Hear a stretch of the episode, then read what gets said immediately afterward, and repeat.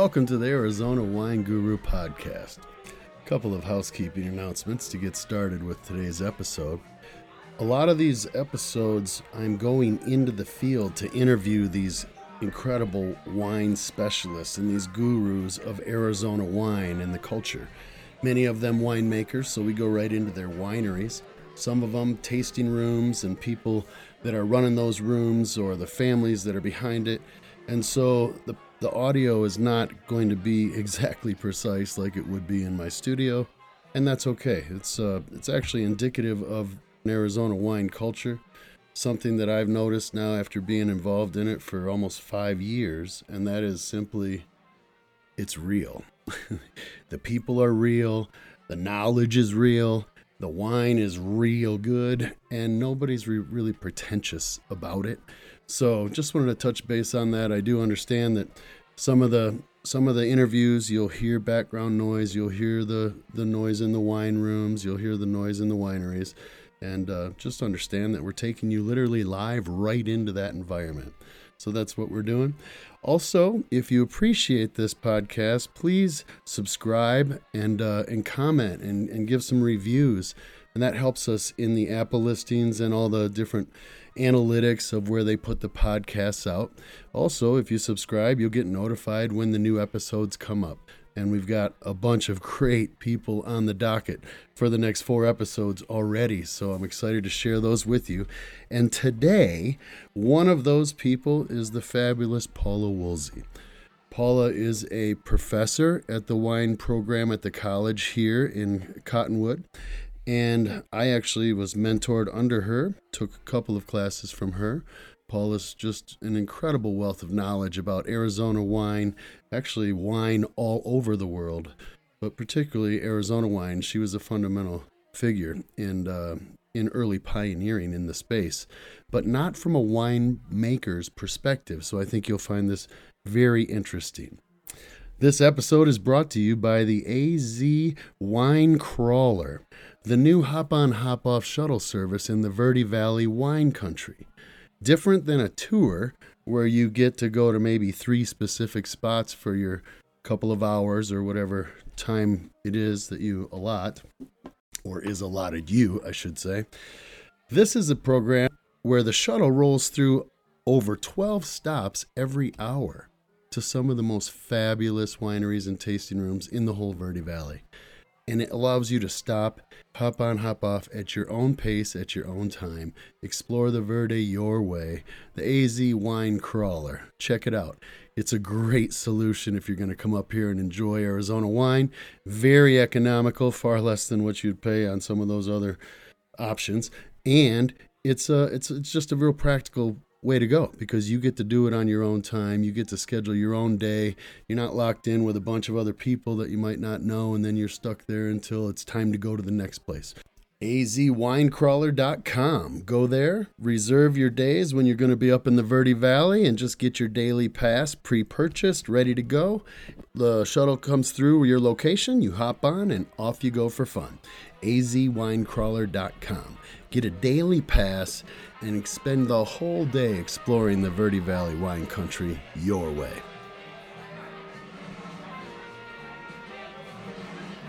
Welcome to the AZ Wine Guru podcast, of which I am not, but we are going to introduce you to one today. Somebody who I so deeply respect in the wine world, somebody who I was fortunate to per- personally mentor under as well, and who just really, in my opinion, if you have any ideas about wanting to get into the wine world, the multiple aspects of what it entails, anything to do with it other than make it, this this woman is the one you want to talk to. Uh, I bring you Miss Paula Woolsey. Hi, Paula. Hi, Jay. Thank you for having me. Absolutely. Thank you for being with me today. We're doing this podcast, gang, from the Carlson Creek Wine Tasting Room on Old Town Cottonwood. We'll get into that a little bit. Paula is going to share with us some of her amazing skill on how to analyze a wine. So I'm going to get to taste some wine with her too.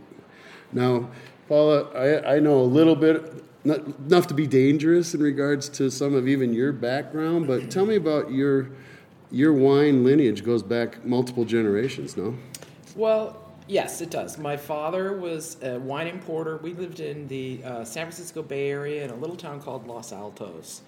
And my grandfather, Sicilian grandfather, had to get out of Chicago every year. So he'd come live with us for four months of the year. And during that four months of the year, we had a vineyard in our backyard behind the garage. And he was there for long enough every year to make a barrel of Zinfandel. And some of my earliest childhood memories would be my father handing me an empty carafe and saying, you know, go out to the garage. And the garage was like scary. It was separate from the house and it was dark. Mm-hmm. and I had to pour this, fill this carafe of wine. And there was no, um, there was no intimidation. My family, we drank wine from as kids. Uh, for dinner from my earliest memories. And they watered it down when we were little, little kids. But as we got older, my father was in the wine business. It was his mission in life uh, when I was growing up, 13, 14 years old. I'd rather be doing anything but hanging out with my parents. And he wanted to explain the differences between a Bordeaux and a Burgundy. And we did these amazing wine tastings because he was an importer. He brought wines in from France and from Spain to our little town of Los Altos. He had he owned the Pacific Coast Wine Company. Oh, so nice. he had partners that were like David Bruce was one of his partners. And one of my earliest memories with David Bruce was seeing um, old green 7 Up bottles in the refrigerator with masking tape labels on it that said White Zinfandel. and this is like something they were trying out then. Paul Draper from The Ridge was one of his partners, and Wow. they got into you know, creating the business early days in the 70s and the 80s in the Bay Area. And my dad would be that kind of kingpin that would bring in all these wines and build wine cellars for, you know, David Packard and, and rich lo- local early Silicon Valley people. I was going to say that area doesn't even have wine in it anymore, does it? Is Well, it? there's still in Los Altos Hills several little vineyards for sure. But the real estate became when I grew up there was vineyards and apricot trees and you know, you had Paul Masson, you had early big wineries there. We had Wente across the bay in Livermore. Wente's still there. Uh, but the property values uh, outstripped the let's keep a winery or a vineyard going. You know, Right. urban sprawl happens, and it did, and the Silicon Valley happened. So you were, what are you going to do? Keep your vineyard or you know sell it to Google? I mean, that that kind of thing happened when we were getting ready to leave Arizona. That was really with the end of when we saw a lot of the agriculture in the immediate area where I grew up. It's very interesting. The dollar becomes too much, too expensive for the dirt, and you can't afford to put the Oh, it grapes happened all it, over right? California. If you think about it, I mean, you know, the Spaniards came up the coast and opened up all the missions and planted mission varietals, and there were vineyards all the way up the coast of California from Mexico. Um, you- there aren't any more in LA. There used to be a lot of vineyards in Orange County. Really? But Disneyland or vineyards. I mean, this is Wow. the things that happened, and you lost a lot, a lot of vineyards, vineyard properties, wineries, all the way up the coast of California. Till you get to about Santa Barbara again, they're started. they're- there and further up north, uh, and Temecula still has an operation going. But right where the people live nowadays, and the fires are happening, you don't see the vineyards. And that's a shame too. The fires, my God. Fires are a problem. Yes, Yeah. big time. You know what? I hate to say it, but it's probably going to be a good thing for our Arizona wine. You know, because the production and availability and some of the losses are going to be so substantial. I, I don't know. Did you recognize anything even from a couple years ago with those fires in regards to the uh, Arizona wine? uh, no, at this point, Arizona wine industry is very small, and we sell all that we make every year, regardless of what's happening in Of what the demand might No, the increase. distribution of California wine in the state of Arizona is a hundredfold or more.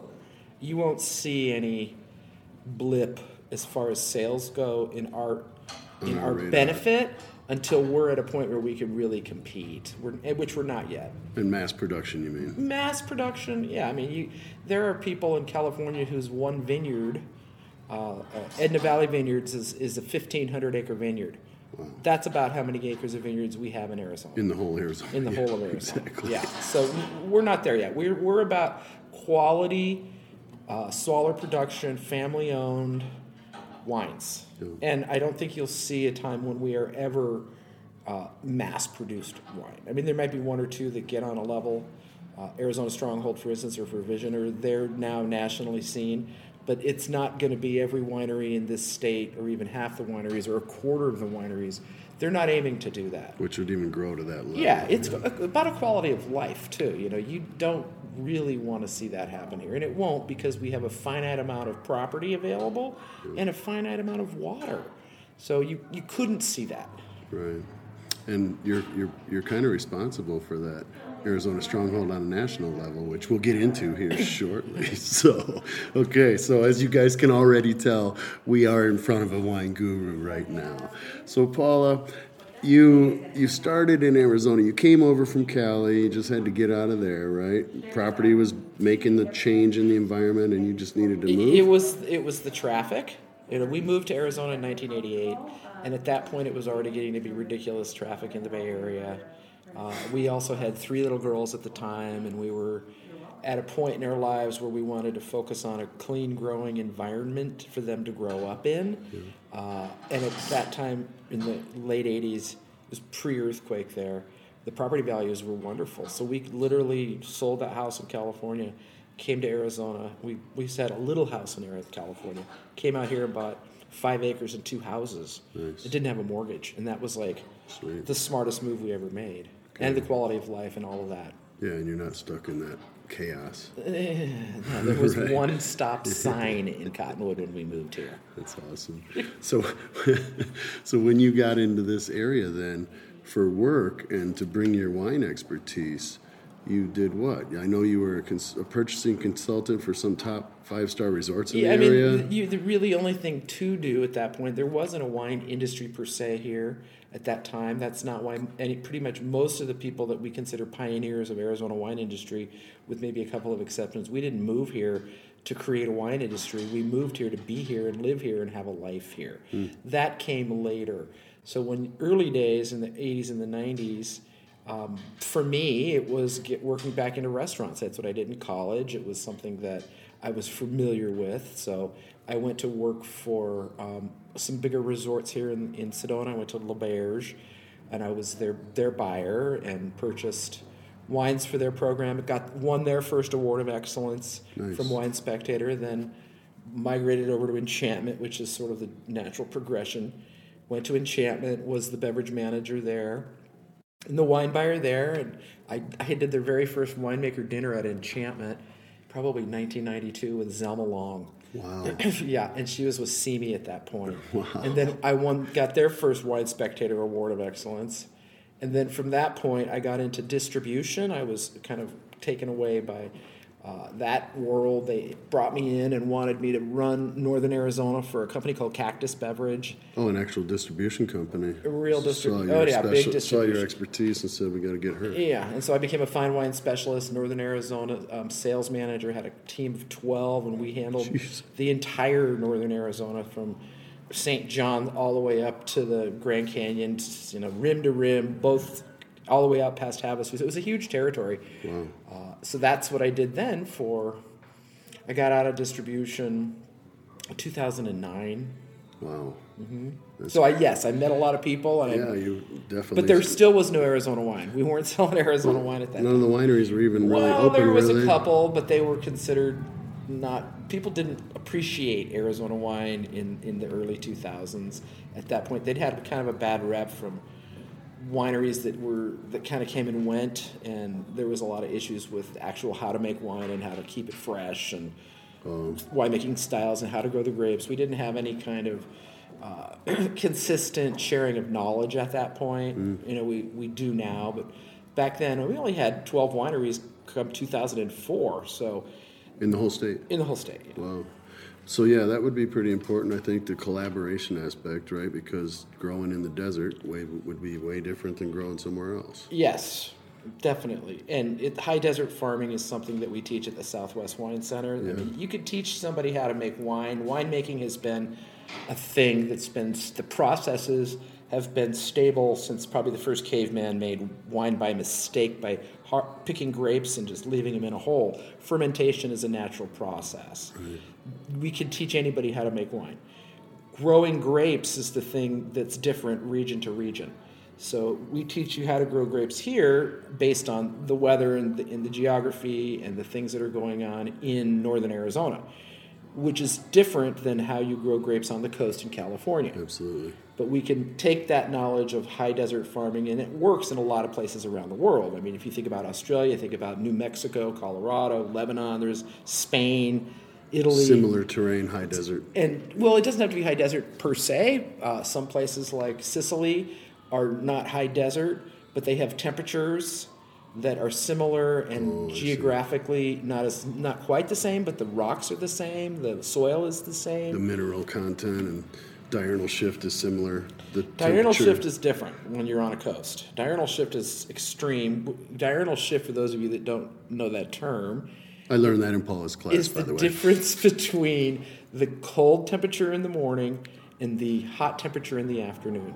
And grapes, quality grapes, grapes to make good wine with, they need to have that shift between morning and afternoon so that the sugars and the acids build and then they drop again. So this up again, down again, up again, down again.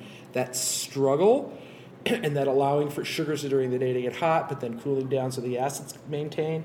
That's what a diurnal shift is. And where you live in the mountains, those of you that live in the mountains know that our temperatures here in the morning can be 50 degrees, and by the afternoon they could be just like right now. This time of year, we're doing 50s Still to at 100. in the 90s. So that's a 40 degree diurnal shift, which is one of the things that makes growing grapes in northern Arizona, in Arizona per se, anywhere, growing above 3,500 feet, makes it happen, makes it good grapes happen.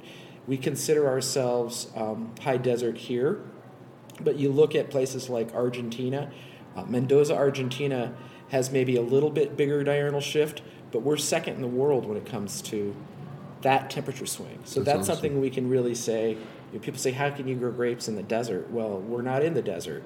Right. We're in the mountains. Yeah, and we have green belts and creeks, and so you still get that airflow that goes goes down the all it. hill and all and of the, that. yeah. and the geolo- geology and the different types of soil content we've got. The You know, volcanic, we've yeah. got volcanic. We've got limestone. That caliche people hate to grow on. That's limestone. People love. They don't realize it, but some of the best wines in the world, that particular soil makes that wine famous. Awesome. And that's why we are going to be famous at Arizona Wine. Yeah, baby. Right. So obviously you're you're probably blowing people's minds already. I love it. So tell me, when you got on board to be the specialist for the two top resorts in the area, were you already a part of the how do you say that? Chaîne des Rôtisseurs? That's where I discovered it's, it's the, the Confrérie de la Chaîne des Rôtisseurs is the oldest food and wine society in the world. And actually, at L'Auberge, when I was working there, we would do dinners for them. They would host Beautiful. some of their dinners there. So that particular group started in 1252. Twelve hundred. 12 yes that's why it's the oldest Jeez. longest 1252 and it was originally it's a french organization that started as maybe you would consider it the first union for the goose roasters the chefs the original chefs that were oh. feeding the kings Oh wow. in france and it went nonstop uh, until um, the French Revolution. Napoleon had some issues with it. Then it started back up again, uh, and it stopped again after the First World War. Uh, and after that, it came back before the Second World War. And then at that point, it allowed for up until that point, somebody had to die before somebody new could join, and it was only professional chefs. After World War II happened, and it was started up again. It became an international organization. It just wasn't in France. And they started to allow non professionals in. And then come the 80s, they started letting women in. And Interesting. I got involved with it in the 90s. Um, we just happened to have a very vibrant chapter of Chaîne members in the Sedona area.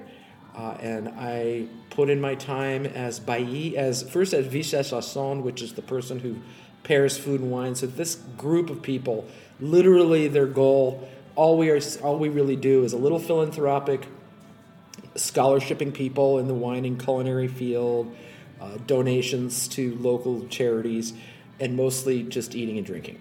So we would do, make the best we parody. would, we would use local restaurants that were members. Uh, the chef would be a member, and we would I would go through and conduct interviews with them, and then we would create these amazing menus and food and wine pairing, and then the members would pay lots of money, and we would have these great dinners. Beautiful. So I did that.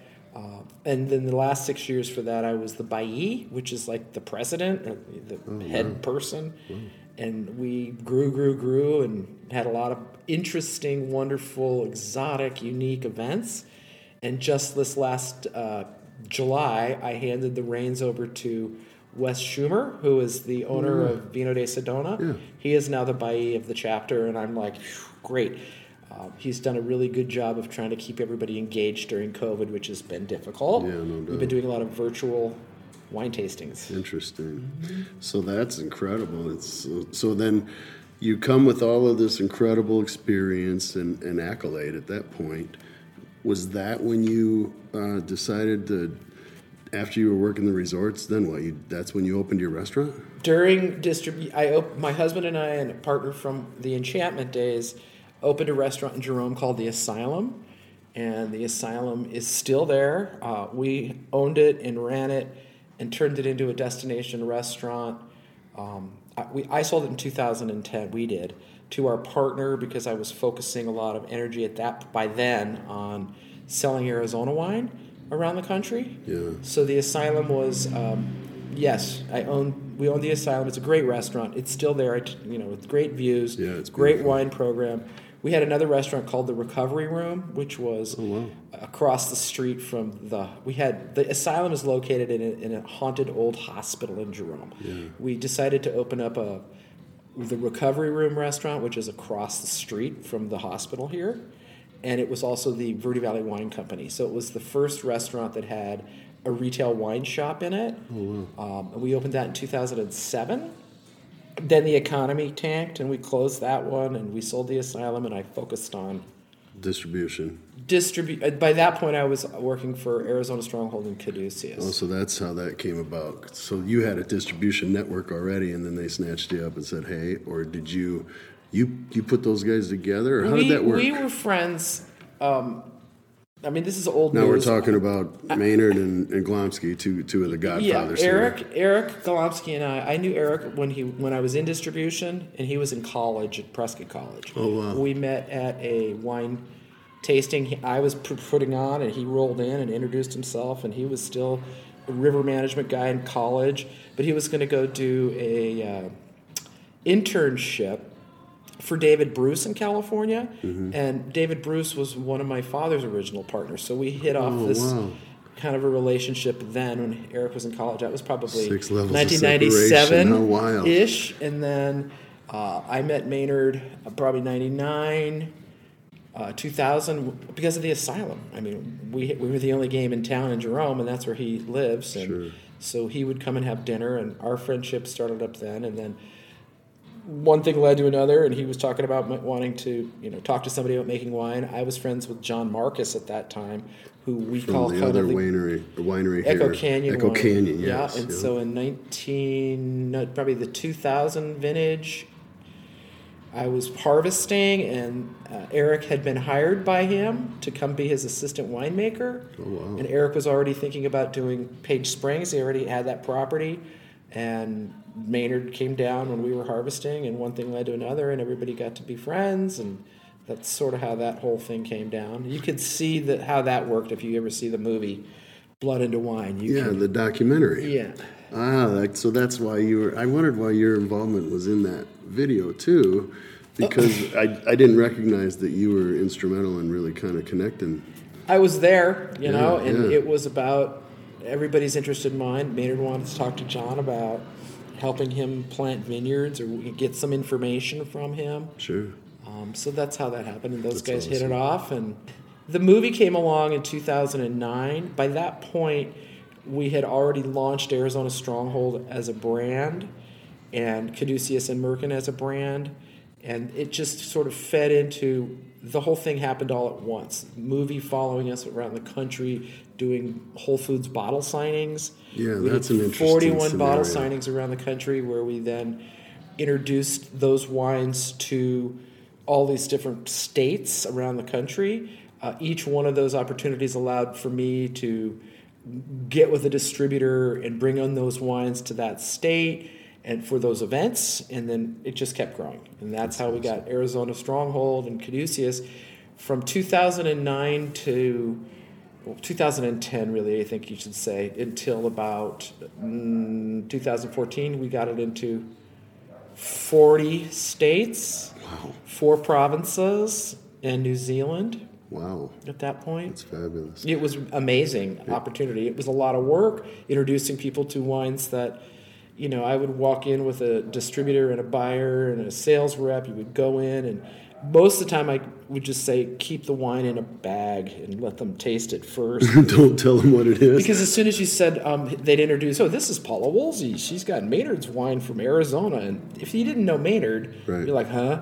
And then they would immediately go Arizona, and it was you were just already it, the- Ostracized. The, world didn't want to taste Arizona wine, so it turned into playing up the um the state's best assets and showing them that these wines that we were overproducing in quality early on. I mean, these Eric knew how to make wine.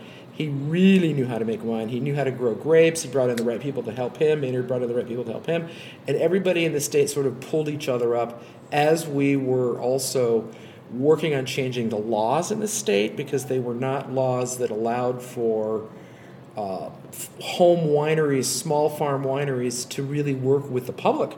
You couldn't go to the winery. You could go to the winery. That's how you got the wine. The winery wasn't allowed to sell it to a restaurant. There was no distribution. There was no wine clubs. There was no tasting rooms. Wow. There was a very small cap on the production. And that all changed in 2004 and then again in 2012. So it's the laws changing is the biggest reason that we actually can have this industry here now. That's awesome. And it, that's always changing.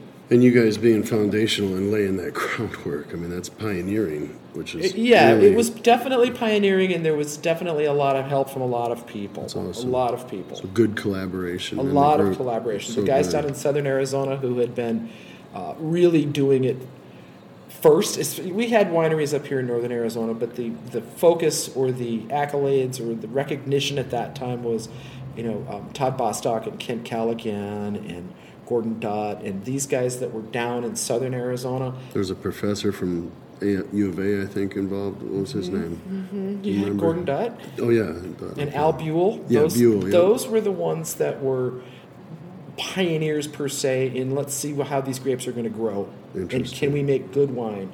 Um, and they were making reasonably good wine. Then we came along and we said, well, why don't we try this and we can make better wine? And that's just sort of back and forth. That back and forth is not ended. People here in Arizona are sharing information now that we have the college. We're teaching so how to do it. Yep. So it, if you come to Arizona now, and you're and people now come to Arizona to get into the wine business, we were all here, happily living our lives, and then got into the wine business. It was like a, it's a bonus, at least for me. I heard that there was some international people coming now to try to learn what we're doing here and taking whatever skills they might find useful back to like international like French winemakers and different people like yeah, that. Is John is that McLaughlin happening? has been really instrumental in that. It's Cellar 433, bringing in and utilizing interns from wine colleges in other countries. That's awesome. And again, like I said, uh, teaching about there are similar climates, similar altitudes, similar soil types to Arizona um, that will work in other countries. And stu- if you're really into this wine thing and you want to do it, you're going to spend your six months of the year in your hemisphere. And when harvest is done there, you're going to go to another hemisphere and do it again. And keep going. Harvest it again. And, you know, because we're all ha- half a year away from each other as far as how these things work out. That's beautiful. So you can do a full year as an intern for harvest. You can harvest one side of the world and then go harvest the other side, go through the whole process of harvesting and winemaking. And if you're young, that's a great way to get your real education because you can see how it works. Sure, Michael Pierce did that, and Michael Matt- Pierce did that. One of our guests, Matt Reka, also Matt did, that, yeah. Yep. A lot of people go to New Zealand. Yeah, that's both where they went. I think. Yep. Completely different experience. Yes. Different climate, different. I mean, I that's ocean imagine, and wow. cold. They both said it was fun though. I'm sure. So let's talk about the college. That's where I met you. So, gang, there's a beautiful award-winning college wine program here. In uh, it's a Yavapai College in Clarkdale, Cottonwood area. And when I moved up here, I got so fired up about it because I just was embracing the wine world, and I'm here now, and I want to do this. So I went to learn and enrolled in the enology program. That's called Science of Winemaking. And one of my first professors was the beautiful Paula, and she did sensory evaluation, which I have to tell you was a very difficult class for me. And one of the funny elements that I remember from that class, Paul, is we're doing one of our wine tastings. It was a great class because every night you're drinking wine. So we're tasting all kinds of wines from all over the world, and you're learning all this stuff. And I learned not to call Arizona terroir in that class because I have actually said in the other episode, you'll kill me if I do, right? we could talk about it's that. too, too early it's to early, classify yeah. Arizona with any specific terroir. Yeah, And so I found I found the class super. Uh, it just was such an inspirational and knowledgeable experience for me. But one of the funny moments I took away was we're doing one sensory evaluation, and and I'm just sucking at everyone. I can't. I'm not tasting the things that everybody's tasting. I'm not smelling the things that everybody's tasting. And finally, I get up enough to raise my hand on one of the tastings, and I'm like, well. It's like cherry NyQuil. And Paula looks at me, she says, That's great, Leon, because, yeah, you're getting the cherry out of that. And it was just so Everybody tastes something me. a little bit different. You know, absolutely. That that class right now I'm teaching, uh, we're doing it online, so you can imagine the Oh, challenge. wow. So, I mean, once we get through this whole online teaching and get back to face to face, it's been the hardest part for me is translating these classes. That, for me, the in person, being able to like coax everybody through and everybody being on the same wine at the same time, uh, is the challenge.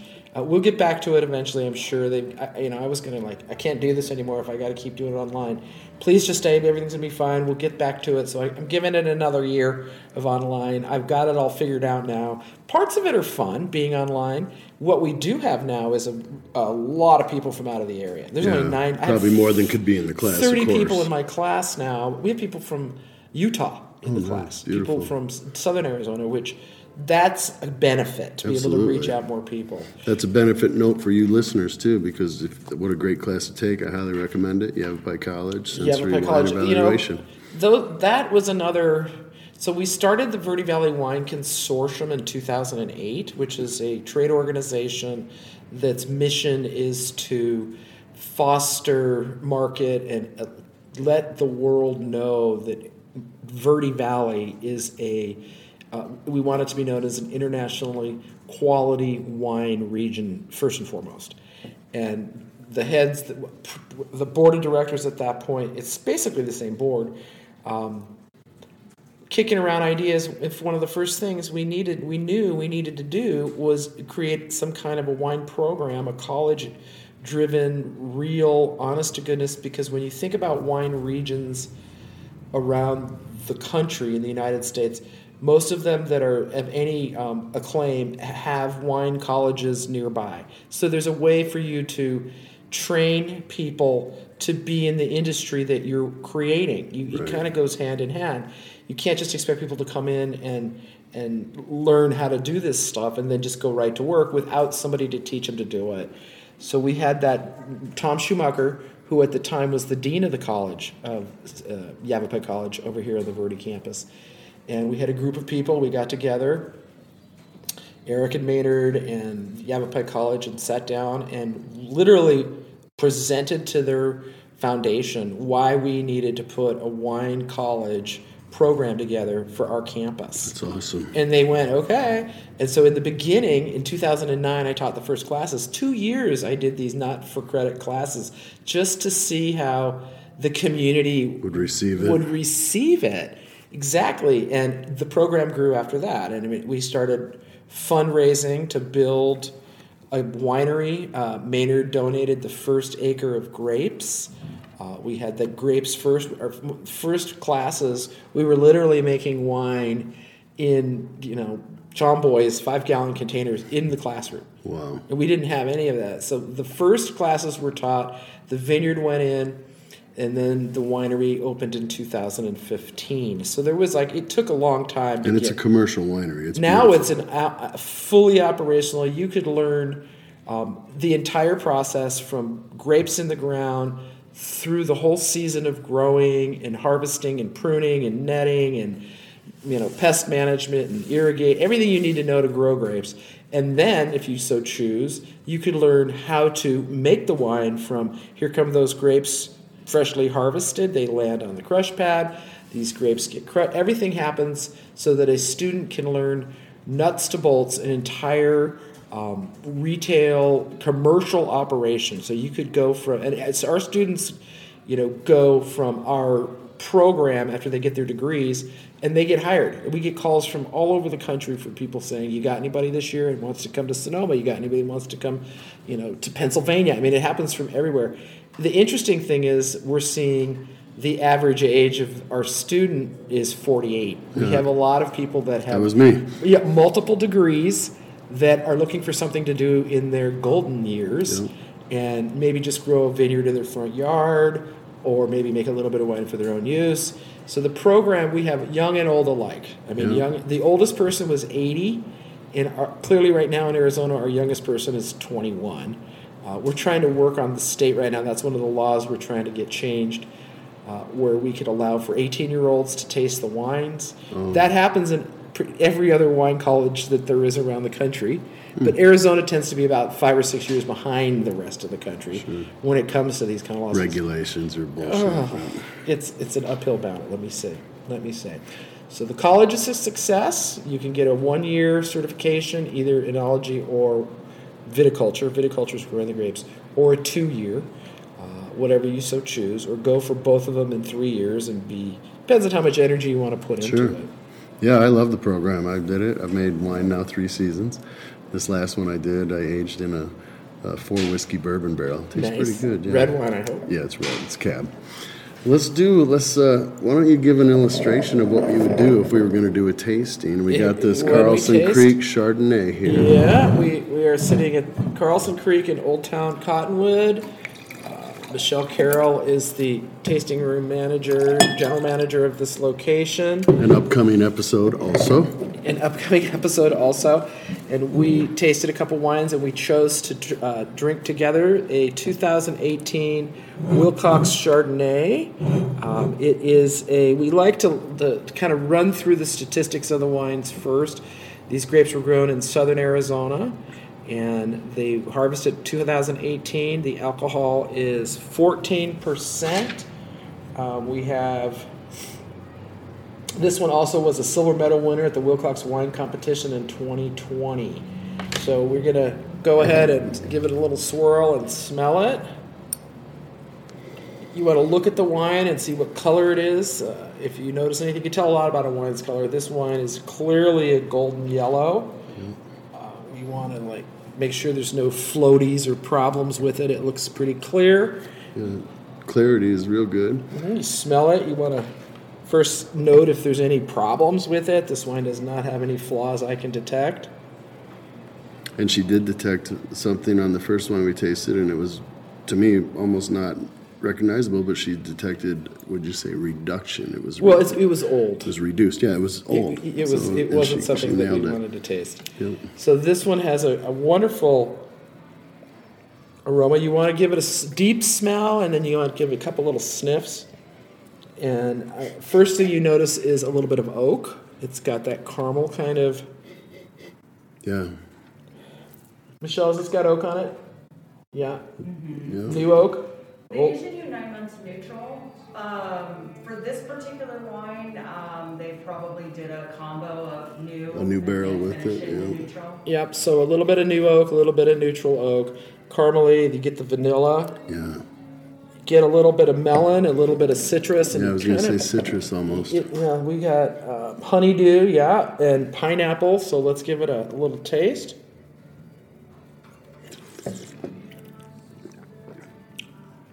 Mm. Swirl it around. Give it a minute to kind of marinate on your tongue.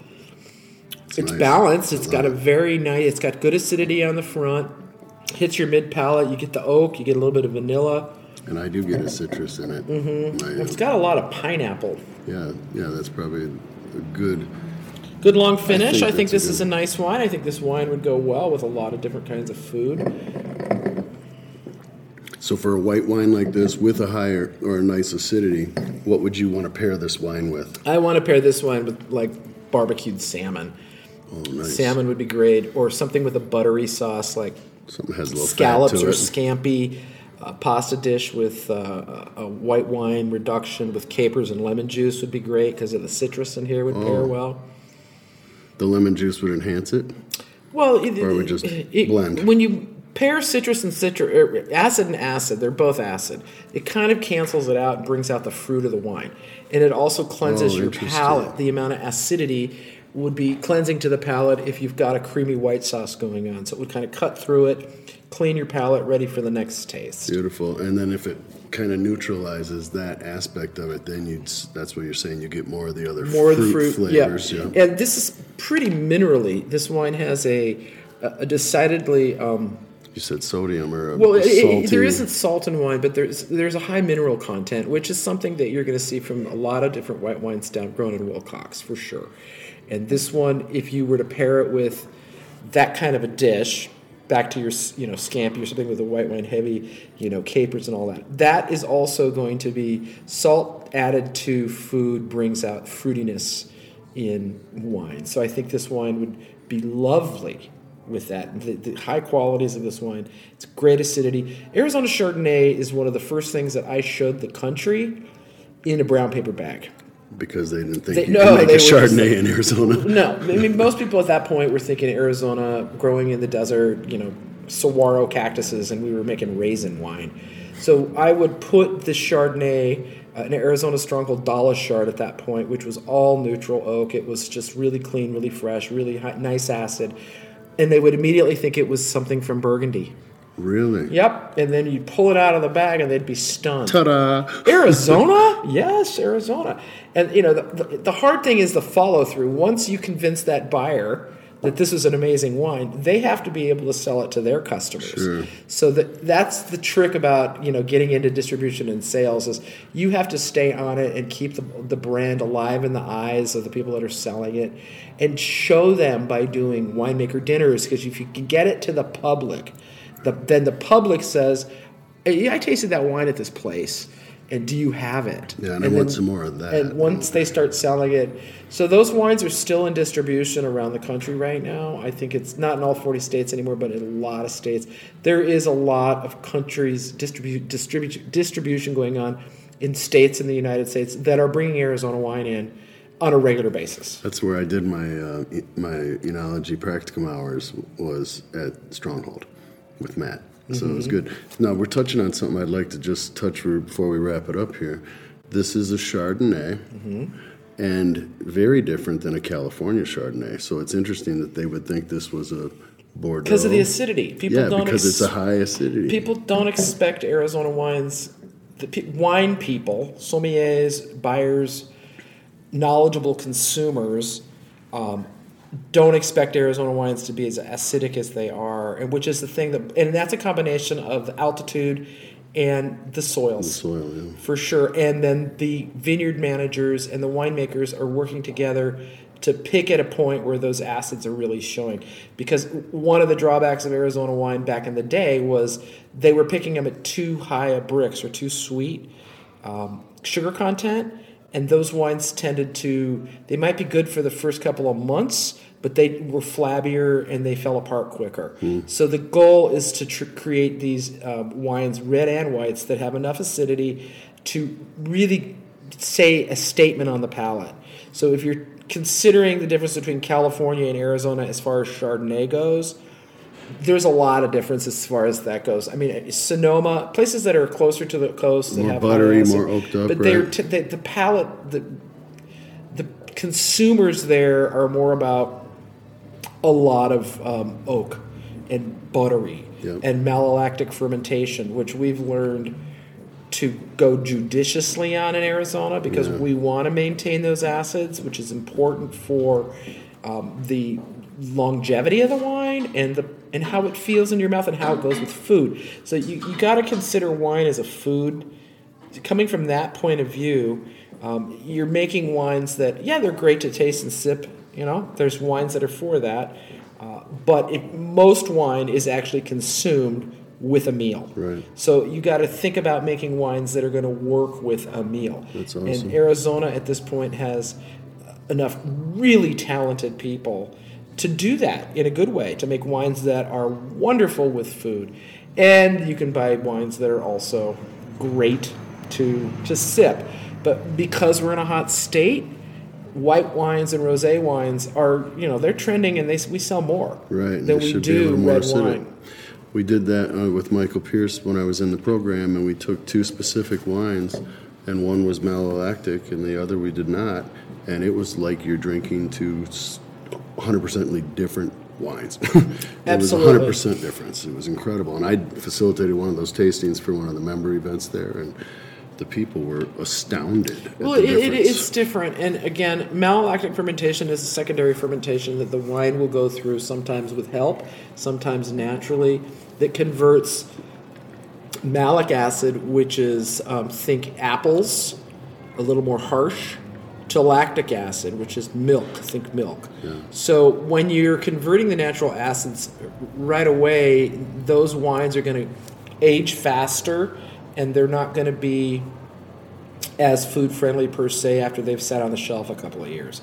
You know, 99% of all the wine people drink is drunk within 45 minutes of purchasing it. If you go put wine through malolactic fermentation, um, it will make it more approachable sooner. If you mm. don't put it through malolactic fermentation, the wine will actually maybe take a little bit longer to get to that sweet spot of perfection as some of those acids start to resolve, but it will also allow that wine to stay fresher stay longer, longer, yeah. and go better with food. Interesting. Well, that's so good. Well, thank you, Paula. You're Is there welcome. anywhere where our listeners should be finding you other than the college if they wanted to get in with your program or anything you want to leave them with? I really appreciate your time. Well, I, I have a been company called Cellar Door Unhinged, which is a wine consulting uh, company that I started in uh, 2009. Um, I'm known as the Wine Witch. I had a first company called Witch Wine, which was like a question mark, which wine? That's and I was known as the Wine Witch at Witch Wine. and I got rid of Witch Wine when I got into uh, selling Arizona wines, and then relaunched with Cellar Door Unhinged in 2013. And that's a company that I help uh, wineries and I'm you know events. I'm an event planner.